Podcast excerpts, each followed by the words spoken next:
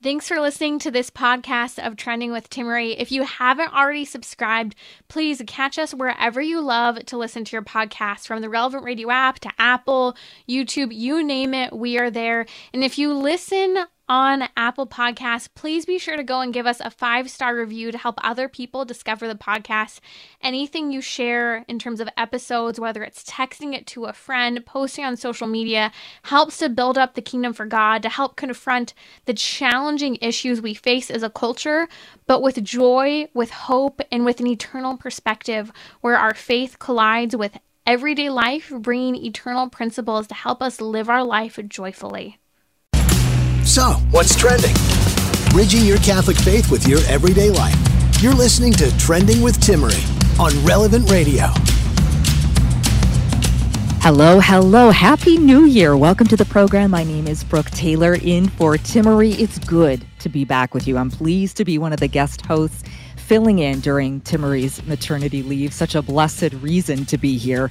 And for those of you who follow her on social media, you may have already seen that her sweet baby is here.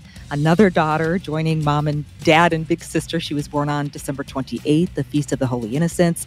But in the last few days, there was a development with the baby, concern about her oxygen. So your prayers are certainly powerful, so appreciated for that intention. And thankfully, the most recent update that I saw was very encouraging as of just this afternoon that the baby is much better. It sounds like mom is getting some sleep. So we will keep you updated. And again, your prayers are so appreciated and, and very felt. In the meantime, we are here. It's a full show on today's program. Dr. Kevin Vost will be here. He is the author of 20 books, including Memorize the Faith and How to Think Like Aquinas. He is also a member of the Research Review Committee for the American Mensa Society, which promotes the scientific study of human intelligence. And his latest book is called You Are That Temple, a Catholic Guide to Health and Holiness. So we will look at getting healthy from the perspective of faith, but also neuroscience. So it's a dynamic duo there. And also, Catholic journalist Bree Dail will be joining us from Rome to take us into the events at the Vatican this week, of course course, the passing of Pope Benedict XVI, his lying in state, the funeral on Thursday, and just today, the release of his spiritual will. And so we're going to explore that. Just look at the text, and she will get us up to speed on the latest. On Friday, the USCCB released guidance for mourning and how the faithful may pray for the former pontiff. And I want to link that document in today's show and if you actually read the memo, it's it's really quite beautiful. But I wanted to share just a few of the highlights. And this is what it says, quoting, bishops are instructed to contact all the parishes and parochial schools asking for immediate prayers for the deceased former pontiff.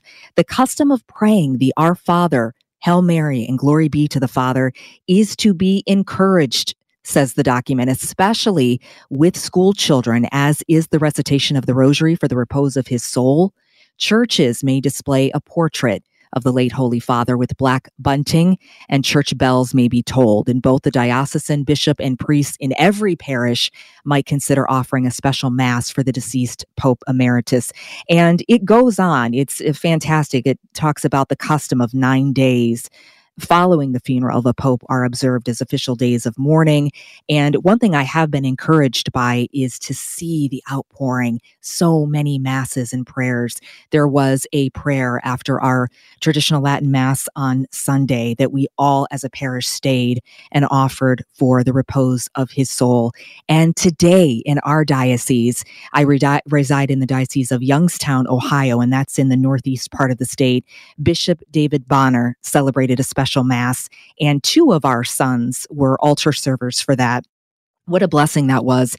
And they served for the bishop at that mass today. It was beautiful. In his homily, he talked about the efficacy of the prayers of the faithful, as well as the legacy of Pope Benedict XVI. Of course, his outstanding theological mind, but also his beautiful heart. So, in the days to come and around the world, this is what we see. This is the family we are a part of, the universal church coming together for this purpose and certainly in Rome.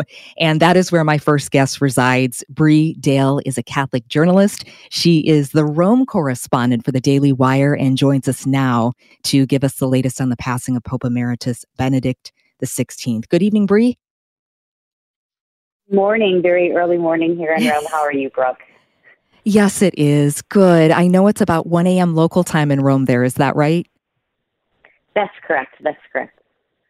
And and so thank you for staying up, but I also know on the heels of a trip as well. You just returned to the city after being in Assisi. I know I saw you ring in the new year there, but for a few days. And just in general, as you've traveled and you were there during the last few days here, what has it been like? So in Assisi, it was it was actually quite astonishing how many people were um, at the Requiem Mass for Pope Benedict that took place in um, St. Francis's Basilica. Um, and it was led by the Archbishop of Assisi um, to celebrate really the life of Benedict. Um, he spoke on um, Pope Benedict uh, being really a stalwart defender of orthodoxy. Uh, he spoke about how he uh, was one who worked very hard, um, tirelessly uh, in the congregation of the doctrine of the faith against uh, relativism. And so it was it was just astonishing. The entire church was filled, um, which which uh, kind of was on the heels of some concerns that I I had um, watching what was happening in the Vatican, um, where uh, I, I'm sure you saw and many of the listeners saw um, uh, reports that were differing coming out of the Vatican saying that, say, the Vatican rang um, the mourning bells at St. Peter's. They rang mourning bells at, in Assisi for sure. It, it happened, but at St. Peter's, it did not happen when Pope, um, Pope Emeritus Benedict died, uh, despite the reports from the BBC and elsewhere. So I wanted to really make that clear. There have been some very interesting changes um, being made, some precedents set uh, for, I think, uh, future emeritus um, popes, if there are future uh, Pope emeriti. Mm. And with regards to the mourning bells, you said that they really can't be mistaken. They have a lower tone. It's very obvious. Yes, it's it's okay. very um, you know for whom the bell tolls. Uh, it, it's very somber. Um, anybody who uh, goes online and, and, and looks at the um, videos from when Pope John Paul II died, you will hear this very low tone bell that is um, rung in, in a very measured way, and it's rung for a long time. And we do hear those bells rung not just for uh, a Pope who has died. Um, during the funerals of cardinals, um, those bells are rung. And uh, there was one situation where Mountain, um, the the Catholic traveler, uh, who maybe many people have seen on TV recently because he's been in the square um, since the announcement that um, Pope Benedict was sick. He um, he and I both had heard um, the mourning bells being tolled like randomly. There was no uh, announcement. This was about six months ago. No announcement of any cardinals' uh, funerals taking place. So we hear the bell being tolled and it's tolling for a while.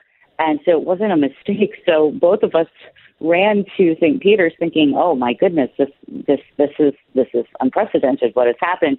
Well, it seems like there was a mistake that it hadn't been um, announced that the cardinal who had retired had uh, was having a funeral that day. So we found that out. But that that does occur. That um, it also happens for the cardinals during their funerals. So what is expected, even though I've not received any um, update, I hopefully will today from the um, from Matteo Bruni, the spokesman for the Vatican Press Corps. Um, but uh, I'm hoping to hear the reasoning behind the Vatican's um, you know choice not to to toll the bell for uh, a pope who has died. Um, you know, on the time at the time that he has died. Um, but it does seem to me that there was a message that was put out. Um, and what that message is um, seems to be a bit of, uh, on the Vatican side, the need to, to distinguish uh, Pope Benedict uh, from, you know, Pope Francis being the active Pope. In the emeritus. Okay. We will follow your feed just for for clarity on that when hopefully you are able to get an update from a source at the Vatican there. And you had mentioned the norms and, and how things maybe be different. And I saw, well, we know now that he is lying in state. And I've sources say up to 65,000 people or more expected to pay their respects to Pope Benedict XVI. The funeral is on Thursday. And for the first time in modern history, a sitting pope will preside over his predecessor's funeral. And we've been told that it will be solemn but simple. Any insight on what that means exactly? What can we expect? Right. So, my editors at the Daily Wire actually contacted me today because um, it wasn't really reported out. So, this will probably be um, a first for many listeners today. Um, but uh, Karine Jean Pierre said at a press conference on the 1st that the President of the United States was asked by the Vatican not to attend. Now, there have been rumors circulating in the Vatican in the past week that heads of state um, were debating whether or not they were um, being able to come to the Vatican um, for the, the funeral. But we've seen um, many heads of state come, uh, heads of state from Italy, Hungary, um, from all over already starting to pay their respects. So uh, it, it just seems to be a, a lot of um, kind of chaos uh, as there are many firsts here. Uh, like you said, uh, we haven't seen in church history that we know of a pope residing over the um, funeral of another pope. Um, we don't know whether or not that that was the case in the early church where that did uh, did occur, but for um, you know 600 years we didn't have a uh, a case of uh, of a pope emeritus. So there there doesn't have there's no uh, like record of how to do things properly. Um, but what is interesting is that the Vatican, when they came out and they said this, they said Pope Emeritus Benedict desired a, a simple funeral. And of course, that's the Vatican um, speaking on behalf of Pope Francis and Pope Emeritus Benedict, uh, Benedict XVI. But we can't go to Pope Emeritus Benedict XVI and say, you know, now, did you want a muted funeral? Um, we we don't have a copy of his will. We have his last testament, as I know uh, you would like to speak on, but you know, all we can go off of is the statement from um, you know the the press office here in the Vatican. That's all we can say. We can't really confirm anything other than that. And just to clarify, so you said this was an official source at the Vatican, and you were told that President Biden was asked not to attend? So, no, Karine Jean Pierre, the spokesman for the White House, said that the Vatican asked Pope, uh, uh, okay. the Vatican asked President Biden not to attend, and so that they will be sending instead the secret, um, the uh, the ambassador to the Holy See. So okay, thank that, you. That's yeah, that's that's that's news to me uh, that the Vatican would ask heads of state um, so I am intending to speak to Matteo um, Bruni on that as well. Was it the case that the Vatican asked heads of state not to come, or is that a an interpretation by the Vatican? Okay, so or, we will see that the, the, the, White House. Right. Okay. You had just mentioned about the spiritual testament of Pope Emeritus Benedict XVI that was released today, and the Vatican has a published transcript. It's so beautiful. And I think it's only about six paragraphs. It's not a long document, but certainly rich with depth. And just to begin how it starts, I'll read a few sentences. It says, When at this late hour of my life, I look back on the decades I have wandered through, I see first of all how much reason I have to give thanks. Above all, I thank God Himself, the giver of all good gifts, who has given me life and guided me through all kinds of confusion who has always picked me up when I began to slip, and who has always given me anew the light of his countenance. In retrospect, I see and understand that even the dark and arduous stretches of this path were for my salvation, and that he guided me well in those very stretches. He goes on to thank his parents who gave him life and to thank his siblings and the men and women that were always by his side and his compatriots. And you had a chance to read this document. What strikes you about it, Bree? Well, I, I love the format first, where, um, you know, it, it, many of our Christians, brothers and sisters, also understand that the, the, the proper format of prayer is praise and thanksgiving first and foremost. Praise and thanksgiving, and that's what he he gave in this. It's just when you read through, a petition really is at the end. He he asks for prayers, but outside of that, it's all about praise and thanksgiving, and it's a reflection, deep reflection um, I, I loved what he said about within his his um, you know the path of darkness that he has gone through that he can look back now and see where God was doing amazing work in his life and during that time. I think many people can reflect on that and say, I hope the same that I can look back in my life and say, wow, during those times God was really holding my hand. I you know I, I love how he reflected on um, his thanks of, of growing up at the foothills of in Bavaria of the mountains there. Uh, I love the fact that he um, asks forgiveness for those who he may have wronged. Um, and then my favorite part of this whole, um, and it's it's just I definitely recommend people to go and just and read it because it really shows the heart of this gentle, introverted man, but very intellectual and very contemplative. Um, my favorite part on it, though, was where he calls people to stand firm in the faith. Uh, do not be confused. And then he says, you know, a lot of the science, whether it's social science or even physical science right now, has changed throughout his life. And they've always kind of kind of pointed to try to undermine the faith. He says that's that's not science, that's philosophy. That's like a philosophy of science science is the physical understanding of things that we can see, and they kind of over overarch a bit. And so he says, you know, the, the scriptures will always win out, the faith will always win out, and it always ends up being that the sciences will support the faith. So I found that just, I, I don't know, it was just something that I really love, especially in these times. I want to conclude with that. I'm, I'm picking up right where you were talking about that. And he says, for 60 years now, I have accompanied the path of theology, especially biblical studies. We know this man was a brilliant intellect, theologian, scholar.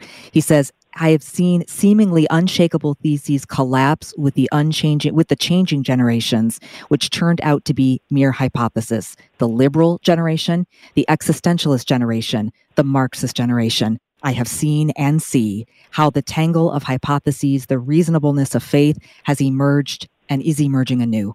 Jesus Christ is truly the way, the truth, and the life, and the church, and all her shortcomings, is truly his body. And as you mentioned, just the very last line is where it goes to petition. Everything else is thanksgiving. Finally, I humbly ask, pray for me so that the Lord may admit me to the eternal dwellings, despite all my sins and shortcomings for all those entrusted to me. My heartfelt prayer goes out day after day. Bree, I know that we have to wrap up here, but one of the most profound stories to come out in the last several days was was the announcement of his last words. And I know throughout different shows here on Relevant Radio, it's been talked about and just appreciated. And I and I understand that they were in German, of course, his native tongue. Can you just give us a little insight into that, how you heard, and I guess what you think it speaks of his legacy? Well, um, from what I understand, early uh, within those first two hours, uh, a Spanish um, media outlet with a very um, credible journalist uh, spoke directly with his former sec- uh, secretary, Archbishop Gänswein. And the Archbishop said um, that his last words were, Jesus, I love you. And it's just to me you know, later on we saw you know some some contradictions instead of Jesus. Some of the mainstream media said that he said Lord. Um, I tend to think that it probably was Jesus. Um, but in any case, what beautiful sentiments for the last the, the last words on earth to say um, is Jesus, I love you. To me, you know, I, I don't believe in canonizing um, people very shortly after their death. I believe that it's so important to pray for the dead and especially uh, for um, for Pope Emeritus Benedict. You know, there's a lot of suffering that has taken place in the church um, that he actually had to take on uh, when he became pope. um, the sex abuse crises and all of the, the scandals that started to come out. And remember, if you recall, when he became Pope, he, he asked for prayers so that he would not flee the wolves as shepherd. And, and so I know many people have mixed feelings about, you know, his, his resign, resigning the, the papacy. But I think in this case, um, just for the fact that he, he you know, said, "Jesus, I love you." At the end, I think it's it's a gift that I think we should, you know, just kind of contemplate and and pray for him, uh, and hope that if he is in purgatory, that his time in purgatory is very short, uh, and if he's in heaven, that he prays for us. Amen. And just those simple words, the magnum opus of a brilliant man, certainly. And we're just grateful. Your your conscientious reporting is always appreciated, Bree. And I know you will continue to have the latest coverage in the days to come. And we definitely want to glue into your feed. Can you tell us how we can follow you? So definitely on Twitter um, at the Daily Wire. I'm very proud to be working alongside Ben Shapiro, uh, Jordan Peterson, and uh, and others. And so at the Daily Wire. I will be reporting quite a bit this week. Um, Emerald Robinson will have me on her show as well. So uh, hopefully you'll be able to see me on social media. Um, Twitter is where to follow me the most, or Facebook. So grateful for your work. Bree Dail joining us again from Rome. God bless you. Thank you so much, Bree. Good night. Good night, Brooke. Thank you. You're welcome. Thank you again to Bree Dail. And by the way, I think Jim right now is checking to see if we have it posted on Relevant Radio. When we were talking about the spiritual testament of Pope Emeritus Benedict XVI, it is something worth reading, We're sharing. After I saw it this morning, I printed it off for my 11 year old son just to sit with and read. He's not yet going back to school. That's tomorrow, but everyone else is back at school. So he was able to just sit. And even at his age, he was able to really comprehend what this text was. And so for all of us, I think it would be efficacious. It's the spiritual testament of Pope Emeritus Benedict XVI, and it was written in 2016. It was about a year and four months after he was elected to the papacy. So we will post that and I'm looking here, um, Twitter at Timmerie. If you go to Twitter, Patrick, thank you so much. And Jim, they will make sure that that is posted for you as well. My name is Brooke Taylor, in for Timmerie on maternity leave. After the break, Dr. Kevin Vost joins us. His latest book is You Are That Temple. He has a unique understanding of getting healthy from the perspective of faith and neuroscience. So if one of your goals for the new year is improving or just maintaining your health, you don't want to miss what he has to say. You are listening to Trending. Stay with us.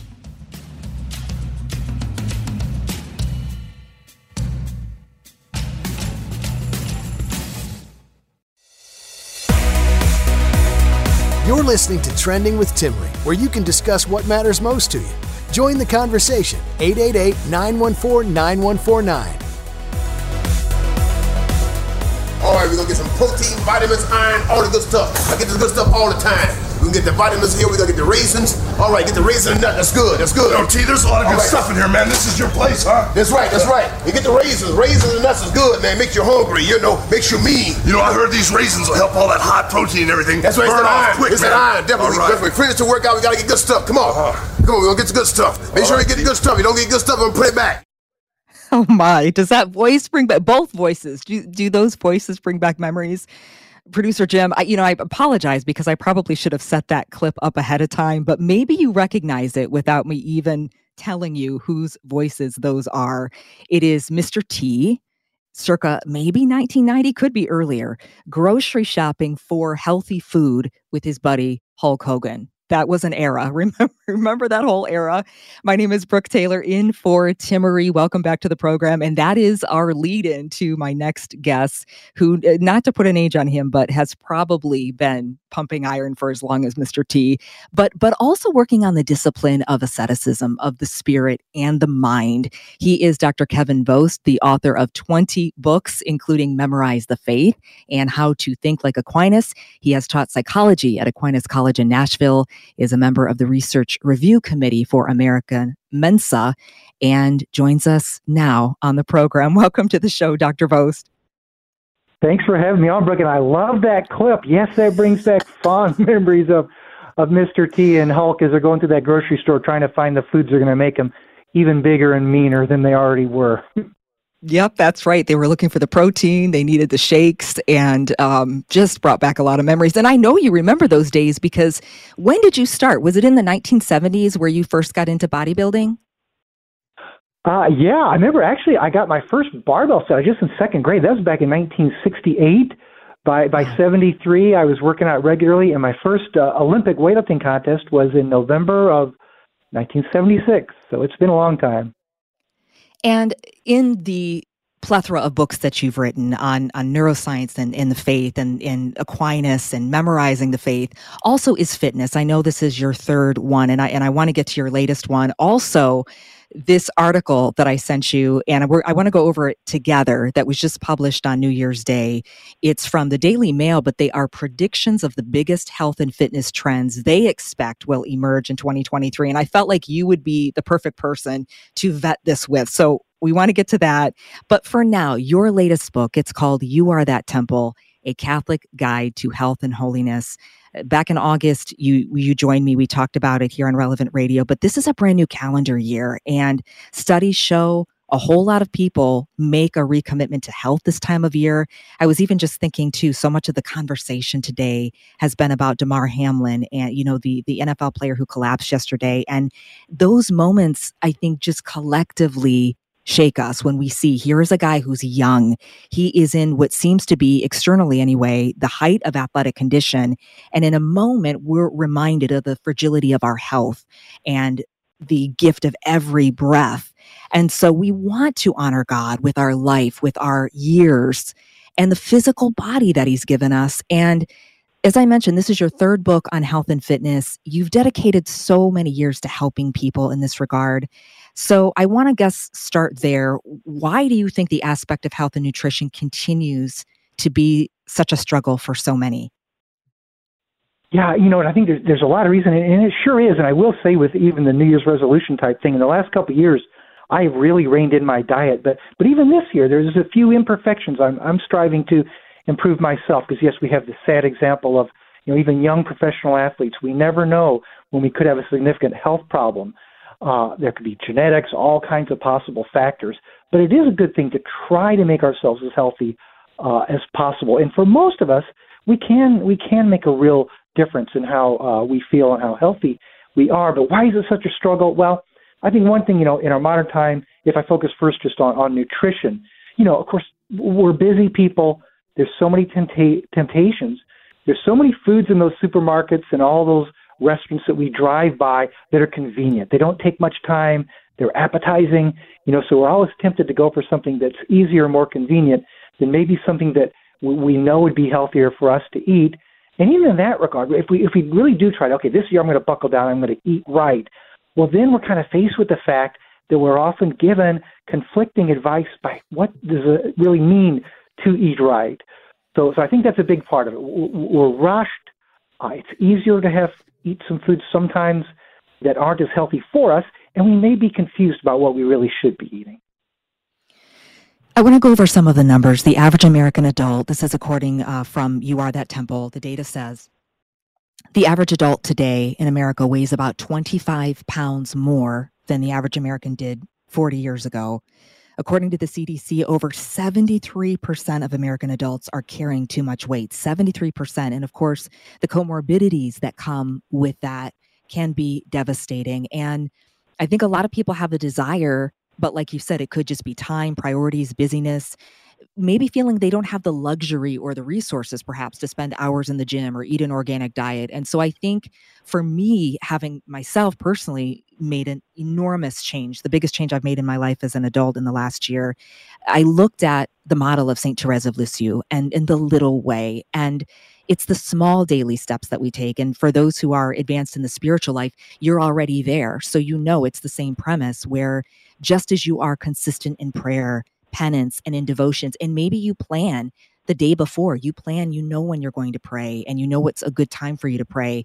So are these small steps of taking one meal at a time. You know, for us and our family, I'm a caregiver, we have five children. and I have to prep. I have to prep my meals. And so we might just grill our protein on the weekends and then it makes it easier during the week. They're not super fancy comfort food casseroles every night, but it's been a great help. And it's one thing at a time, one workout at a time, building that foundation. And I think the beauty about that is that it's never too late. And so for you, I know, as you mentioned, 1968 was when you got your first barbell set. What have you observed about this stage of your life? I guess, do you have any words of encouragement for the older demographic who might feel like, I don't even know where to start? And is it too late? Oh, absolutely. It absolutely is not is not too late. I even write in the book how some of these people who start really taking care of themselves later in life, especially in terms of exercise, may have some advantages. They may not have accrued some injuries that some of us more athletic folks may have acquired as we were younger that are now hanging with us. But no, I mean, in terms of like building your bodily strength and endurance, uh, there are people training who start in their 70s and 80s. The muscles will still respond. You know, if we give them the right kind of training, give them the right kind of nutrition, and there, like going back to little to Therese, the little flower who I love dearly. She's got the idea right there. Those small, little, simple things we can do can make a big difference.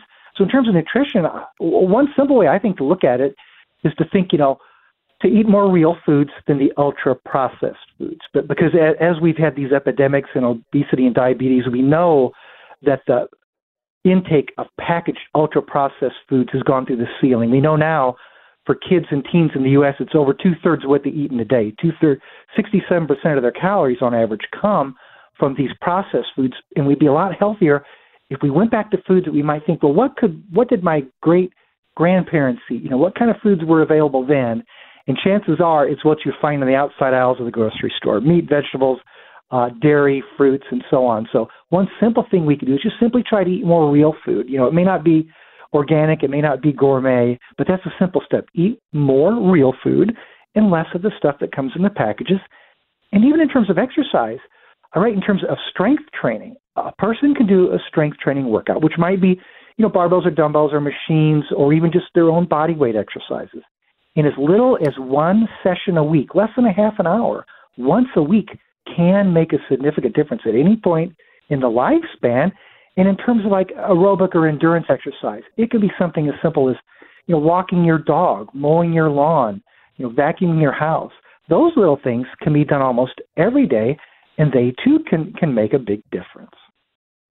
Dr. Kevin Vost is joining us. His latest book is You Are That Temple. And if you have a question, the number is 1 914 9149 to join us. I do want to ask a question that just came in regarding strength training.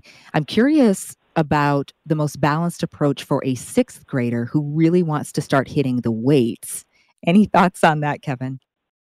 Yes. Well, I'd say, you know, as long as the, the, the sixth grader is healthy, has doctor approval, Yes, yes, weight training can start at that age. The, the general advice is, you know, make sure they're knowing how to do it properly. Focus on uh, just a handful of basic exercises, some kind of a push, which would be some kind of a bench press or overhead press, some kind of a leg exercise like a squat, some kind of a pull like a row or a chin up. So just a handful of these basic body movements can do a world of good. But I would say for a person in sixth grade, again, we want to make sure they're doing them in proper form and safely and we're going to want to make sure they're not going out there and trying to see how much they can lift, you know, to, to best their buddies. They want to make sure they're using a weight that they can control for a fair number of repetitions, five to 12 or so. But as long as it's done in a supervised way and not too frequently, you know, just, just a, a few times a week is plenty, I think uh, it, it can be a very excellent way uh, to, to train. And I will say, I can throw out another book recommendation too, specifically for young kids. If someone might want to be interested, it's called uh, Strong Kids, Healthy Kids by Frederick Hahn, H A H N. I guess same last name as our friend Scott Hahn. Strong kids, healthy kids. Okay, that's really good. And would you say more reps, more reps, less weight? Uh, yes, that's right. That's right. You don't want to be doing okay. maximums or anything. You know, the, the the repetitions could be five to as many as twelve, or even fifteen or twenty per set you know, and also in done in proper form because kids so often want to, you know, try to show each other up and and might get sloppy. So I would say for a sixth grader too, ideally you want it to be supervised, you know, at least at first to make sure they know what they're doing. And for certain exercises, like if they're doing a bench press or a squat, I advise the person never do those without uh, safety supports or at least people to spot them in case they would lose control uh, of the weight if they're using barbells. That's right. That's so good. And there's so much to what you were saying, whether it's the the nutrition to in all different ages. I know there perhaps are different um, guidelines, of course, for strength training. I want to go back to what you touched on about eating real food. In your book, I'm quoting you say, Think about it, dear reader. What percentage of the foods you eat in a day are real foods, animals or plants that exist in nature without a nutritional label attached versus manufactured ultra processed foods.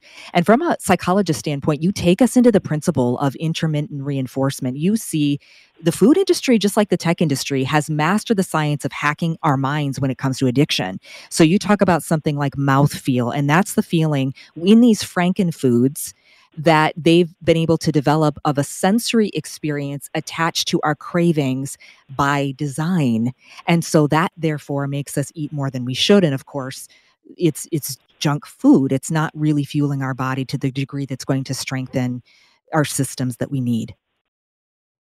Yeah, and I find that it's so true because you know, Brooke, like I, I've trained all these years very intensely, but even myself, up to two years ago, my waistline was was far too big. My blood pressure was too high my body weight was too high because it said you can't exer- out exercise a bad diet.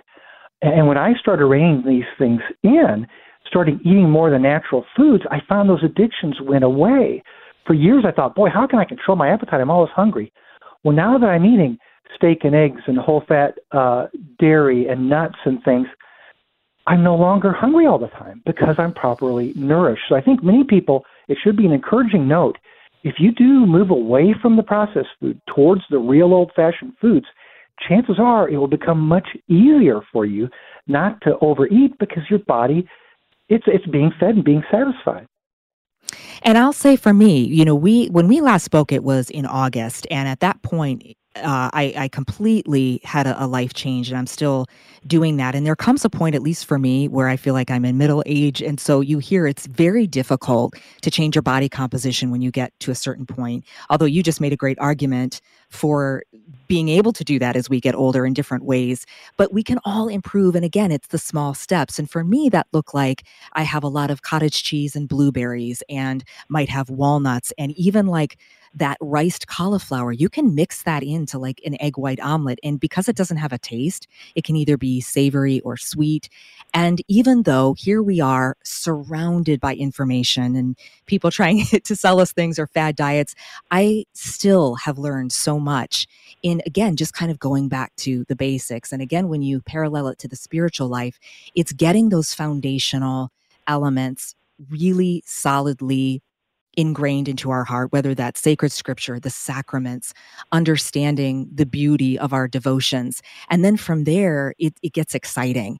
And, but it's all just one step at a time. And I know we have just a few minutes before the break, and there's so much to try to get in here with your book, You Are That Temple. But one of the things that I wanted to mention, why I think is so important, is the distinction of your subtitle. And I just think it's what sets it apart from everything else out there on the shelves. And it is a Catholic guide to health and holiness. And the reason that's notable is because of the gross distortions that are so prevalent in our culture. If we are a temple, we are we are told we are a temple, we believe that, then we are a dwelling of the Holy Spirit. And to stop and really consider that is mind blowing. We bear a great responsibility with that call to be virtuous. And, and what's being modeled in the world is a very confusing spectrum of extremes. We either see a body positive narra- narrative that elevates un- unhealthy weight and denies the reality that, that that this might not be healthy to the pursuit of physical perfection that's on the other end of the extreme that might include augmenting or implanting things or you know anabolic steroids and so I think that virtue, you talk about Aristotle and moderation and the importance of that practice. And that's why the moral virtues are so important. You say, uh, temple tenet number three in your book to build healthy, holy temples, we need to train ourselves in the moral virtues to be able to do what is good for us, the intellectual virtues to know what is truly good, and the theological virtues to know and do what we do for the love and the glory of God. So, not vainglory, not vanity, but for the glory of God. Uh, we have two minutes before the break. Can you maybe touch on the importance of those virtues with our health? Oh y- yes, exactly. And just you know, like the famous four four cardinal virtues. I talk fortitude. You know, the ability to do difficult things or endure difficulties. Well, it almost applies directly Overcoming difficult obstacles applies to strength training. Enduring discomfort can apply to endurance training or cardiovascular training. So we can call forth that virtue to properly care for our bodies. Temperance or self control can be applied to how we feed ourselves, of course. Uh, prudence or practical wisdom can be involved in finding the right nutrition and, and exercise regimen that makes sense for you at this time of your life with the current commitments that you have. And finally, justice is giving each person their rightful due and I try to cover, address that in You Are That Temple by looking at the special needs of special groups like women, children, uh, older adults, people with mental or physical or uh, physical disabilities. So things like that. And then, yeah, I also touch on the intellectual virtues of, of knowledge, understanding, and wisdom because it helps to, to to actually learn about what is good for our bodies and to carefully sift through the information that we might you know see in the newspaper or online articles. But then finally, the ultimate virtues are faith, hope, and, and love and charity. And ideally, we're going to do all this to become what I call dynamos of charity. You know, we're going to try to build ourselves up so we can better love God and serve our neighbor through our bodies. Mm, it's it it just when you hear that truth it clicks and it's like a little fire that ignites and it's beautiful. So thank you. I know we're up against a break. So much more to get to with dr kevin vost. His latest book is called you are that temple a catholic guide to health and holiness. My name is brooke taylor in for Timmerie she is blessedly out on maternity leave with a new baby and prayers for her family are appreciated as her baby girl was born on december 8th joining mom dad and big sister had some low oxygen issues but seems to be doing good so keep those prayers coming, and your prayers are so appreciated. When we come back, Dr. Vost and I take a look at an article with experts weighing in on emerging health trends for 2023. Is it good? Is it going too far? That's coming up next here on Trending. You're listening to Trending with Timmerie, where you can discuss what matters most to you. Join the conversation 888 914 9149. Welcome back to Trending. My name is Brooke Taylor. In for Timmerie, Dr. Kevin Vost is here. His new book is You Are That Temple, a Catholic Guide to Health and Holiness. Dr. Vost, of your 20 books, this I know is, is your third book, I think, in which you actually focus on the theme of health and fitness specifically, exclusively. And you have Tending the Temple. I know you also have Fit for Life. What prompted you to write this latest work, You Are That Temple? Yeah, this one came after you know uh, training for you know more and more years. I think 2007 is when Fit for Eternal Life came out. So I learned more. I learned some more about exercise, and I also learned uh, all kinds of new things about nutrition that kind of turned some of my older views on their heads. And and by changing these nutritional principles myself, they had such a drastic impact on my own body. Dropped my blood pressure by over 20 points. Dropped my waistline by six inches uh, just felt so much better, completely ended acid reflux I used to have that I thought I really want to share this with people because if an old 60 year old guy like me can make these changes and see all these differences, maybe this these kind of general ideas will, will help others too. So one thing I did too when I wrote the book, I, I invited 23 other people to share their stories at the end, modern Catholic men and women that can also fill us in on things that, that they have learned that have helped them in their journey towards health and holiness. That's right. I remember because Dr. Patrick Castle is in there and he's the founder of Life Runners. You've got a, a great group of, of, of Catholic uh, athletes, but also really across the board. Could you highlight a few? Sure. Well, we talked about Therese. I know a recent author on Therese, uh, uh, Lorraine Bennett, is in there. Uh, Dr. Pat Castle, uh, Jared Zimmer of the Word on Fire, uh, Bishop Barron's Word on Fire, uh, just a variety of folks. There's uh, two Catholic priests. There's a former Mr. Universe winner, and there's all kind of personal trainers and just just regular people. I think a few of the women in there they they have uh, eight or nine children, and and one of them has actually competed in bodybuilding. So it's just a very very interesting uh, mix of men and women. I want to get to this article and I see that the, the clock is ticking here, but we also have Julie on the line. And her question, I think, is one that's very popular. So I want to make sure that we get to Julie with this mm-hmm. question mm. in Brentwood, California on the line. Are you there, Julie? I hope we have her still. Hmm. Hi, Julie. Hi, thanks for taking my call. You're welcome. Um, you were I, wondering about um, fasting? Yeah, I was wondering about. Um, there's a couple of trends out, you know, uh, keto and also intermittent fasting, and you know, just kind of wondering, you know, are they are they safe? Um, you know, I I'm just some so curious about that. I don't know, you know, with a lot of the keto stuff, it's like eat all the bacon you want, and I'm not sure if that's really safe. and um, and also, you know, the intermittent fasting, is, you know, it looks like it's it's good enough, but what if you're a diabetic? I mean, should you be following these trends? And that's what I was just really curious about. Great question. Thanks. Oh, Julie. well, thank you, Julia. F- fantastic question. For one thing, too, when you bring up diabetes, the the you have to be careful with keto because yeah, there's all kinds of different folks out there talking about it. But but what I'm doing is a version of that. I, I don't measure ketones or anything, but it is definitely towards a lower carbohydrate end of the spectrum. Myself, it was mm-hmm. dropping 50 or up to 50 or 60 grams a day at most. Yeah, eating more fat, though not as much bacon as I want. More fat, uh, more protein, more, but all from whole foods. And, and many people with diabetes and prediabetes have found tremendous results. I mean, some studies have been done where people who've been on insulin for years can go off of it by a significant reduction in the sugars that we're constantly feeding ourselves. So I think there's a lot to the low carbohydrate literature, but you have to be careful to get it from dependent, uh, uh, dependable sources. in the book, mm-hmm. I, I, do address this. I have separate chapters on carbohydrate and, uh, and fat and protein, and I give a bunch of sources from different medical professionals who have different views on this. So I say, as long as it's done, you know, in a rational way, uh, many people can profit from reducing their carbohydrates. I think it's, it's a real effect. It's had a huge impact on me. And in terms of the intermittent fasting, uh, I had all my health gains before I really came across this a year or so ago. Uh, and I incorporated just what they call time restricted eating. My own case, mm. I just stop eating by 5:30 p.m. I don't eat again until after my workout in the morning at about 7 a.m. and I don't snack between meals. So, so for that, again, like a, uh, for diabetic, as long as you're monitoring your blood sugar, most people will find that it's actually going to be uh, helpful because you're not going to have as many spikes, you know, up and down.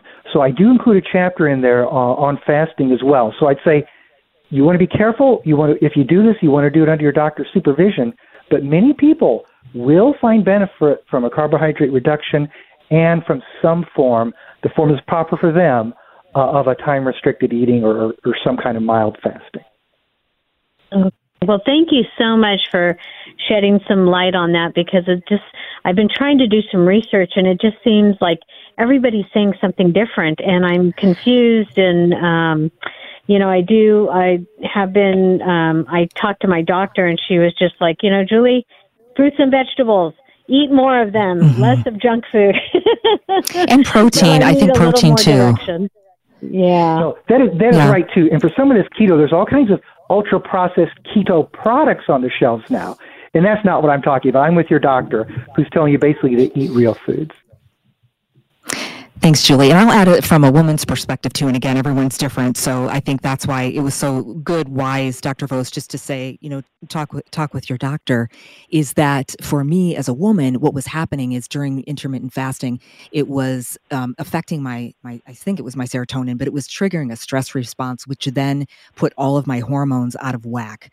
And it wasn't mm-hmm. good physically for me. And so now I actually eat six times a day, which was very weird and difficult to get used to after years of fasting. But again, it might be just a few grapes and nuts and blueberries and some beef jerky, um, and then you know three meals. And but that's what I love about your book is you really do take us through the whole person, and we know that's the beauty of our faith, the dignity of the human person and the whole person, and um, saying you have to really go on a journey with it. And again, start small and sensible. Hydrate, drink water, as you mentioned, maybe it's just adding a few more steps in each day and having real food, not frankenfoods.